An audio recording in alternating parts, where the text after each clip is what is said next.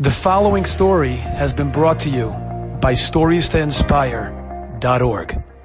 There was a nurse in the hospital in Eretz Yisrael, powerful story. A nurse that one of the days it was doing Elul time, doing September time, she would go around the rooms to obviously check out what the patients are, everything is going on. This was in Eretz Yisrael, in a hospital outside of Bnei Brak. In one of the rooms, she sees an old man and she sees his uh, the moderator, and he saw that something's going on with this guy, old man. I don't know maybe he's about to leave. That's what this nurse got worried about. And she realizes there's no family there. She runs to the main desk. She said over the story, and she starts telling them call the family. I mean, the guy's lonely. He's about to die. Do something. It ends up being the guy has no family, nothing on record. Nobody knows who this guy is. So this nurse says, "Okay, let me call the rabbi." She said, "I was a religious Jew." She said, "Let me call the rabbi, the rabbi of the hospital." The rabbi's name is Rabbi Man. That's what they say. His name is Rabbi Man Shlita. He runs to this guy's room, and he and he really sees he's about to pass away. He tries to speak to him. The guy's not really talking back. He's trying to say Tehillim next to him, saying the vidui, you know, for a person to be teshuva. He tries his best to see what's going on, get some information. Who is this guy? Who is this guy? As he's talking to him, saying Tehillim, finally he saw the old man that's about to pass away. He was mumbling words, mumbling words. So the rabbi said that he put his ear by this guy's mouth, and he was telling him that really I have family. I have family. And he started telling him how Unfortunately, his wife passed away many, many, many, many, many years ago. And they had a child. This child, he said, this boy was so good in school. He was always matzliach. He was the smartest. He always learned Torah. He was doing so well.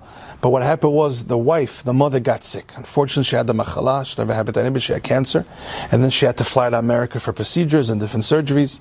And that whole kufa, that whole period of time, was very hard for their son. This is what this old man is saying. He's about to pass away. He said it was very, very hard for their son. Unfortunately, eventually the mother passed away, and the kid lost it. That son couldn't handle it. It was very hard for him, and the father couldn't understand how his son went from learning all day to learning nothing, and he started hitting his son and screaming at him. He started saying the whole story, how the situation got very bad, and the son totally became not religious, and he totally left the house, and they're not in touch. They're not touch. And he said, "This is more than 20 years ago. This is a long, long, long time ago. But I have, I have a son. I know, I know he's in Eretz. I know he's in Israel. I even have his cell phone number in my bag. He told me, go, go get that number. Try to call my son. I always have his number saved. I never spoke to him, but I have kept track of him. I know exactly where he is. Unfortunately, he married a Goya. He married a non-Jew, and try to call him up. The rabbi goes to this person's suitcase. He finds the number and he starts dialing the number. He dials the number. It's busy on the other line. Toot, toot, toot. Okay. Tries a minute later. Meanwhile, this old person, you know, time is ticking. Who knows when he's going to die? His father. He calls up the number again. It's busy. Toot, toot, toot. Okay. The rabbi says, I'll come back in a few minutes. He tells the old man, I'll come try to rest. I'll come back in a few minutes. He comes back, a few minutes later, the old man passes away. He did not end up talking to his son. It's very sad. The old man literally passed away. The father says, you know what, let me call the son now to tell him at least for tomorrow for his father's uh, funeral. He dials the number, the son picks up. He tells him, are you Mr. So-and-so? He told him his Jewish name, because his father told this rabbi his son's Jewish name. And this, the son was shocked. How do you know my Jewish name? How do you even know, you know, what's, I married a Goya? How do you know who I am? He's like, I'm by the hospital. Your father passed away. And you know what? The last moment of his life, you know who he was thinking about? He was thinking about you. He said, call my son up. Although we're in a major fight and we haven't spoken, I want to speak to my son before I pass away. He's like, what time did you try calling me? So he told him exactly what time his father was alive, and he tried calling him. And then the son, as soon as he found out what time his father tried calling him, he started screaming and crying, screaming and crying. What happened? At that time, this guy became a diamond dealer. At that time, when his father tried calling him on the other line, and the line was busy. He was in the middle of a big, big business deal selling diamonds. This boy started screaming. My father was on the line, last moment of his life, after so many years of not talking. Literally waiting for me on the phone on the other line. I was busy with what? The line was busy, da, da, do, do, selling diamonds. What a loss.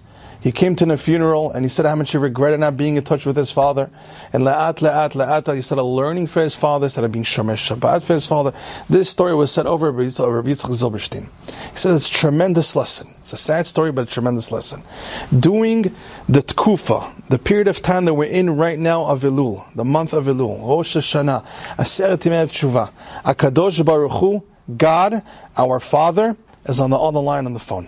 Hashem is closer to us than usual. Hashem's approach is closer. Come back to me. Do the right thing. Do Torah mitzvot. You can do better. You can grow. Take upon yourself to change. And do more Torah mitzvot. You can do it. Hashem is on the other line. Person has to make sure not to do what that son did to his father and be busy on the other line. Do, do. Hashem, this month is um, Super Bowl, whatever. Hashem, this month I have to make tons of money. Hashem, this month, what are you talking about? It's business month. I have to do so many things. I have to run around. After college, I have this. Hashem is on the other line. Make sure a person doesn't tell Hashem back, Hashem, I'm busy, not now. Don't miss the opportunity. Don't miss the opportunity. Right now is the time. A person wants to grow. A person wants to get close to HaKadosh Baruch Hu. Right now, Hashem is approaching you closer than the whole year. He's literally on the other line on the phone waiting to talk to you. Please come back. Please, I created you to serve Hashem. I created you to learn Torah the whole year. Okay, but now I'm here. Pick up the phone. Get close and close to HaKadosh Baruch Hu. Enjoyed this story? Come again. Bring a friend. Stories to inspire.org.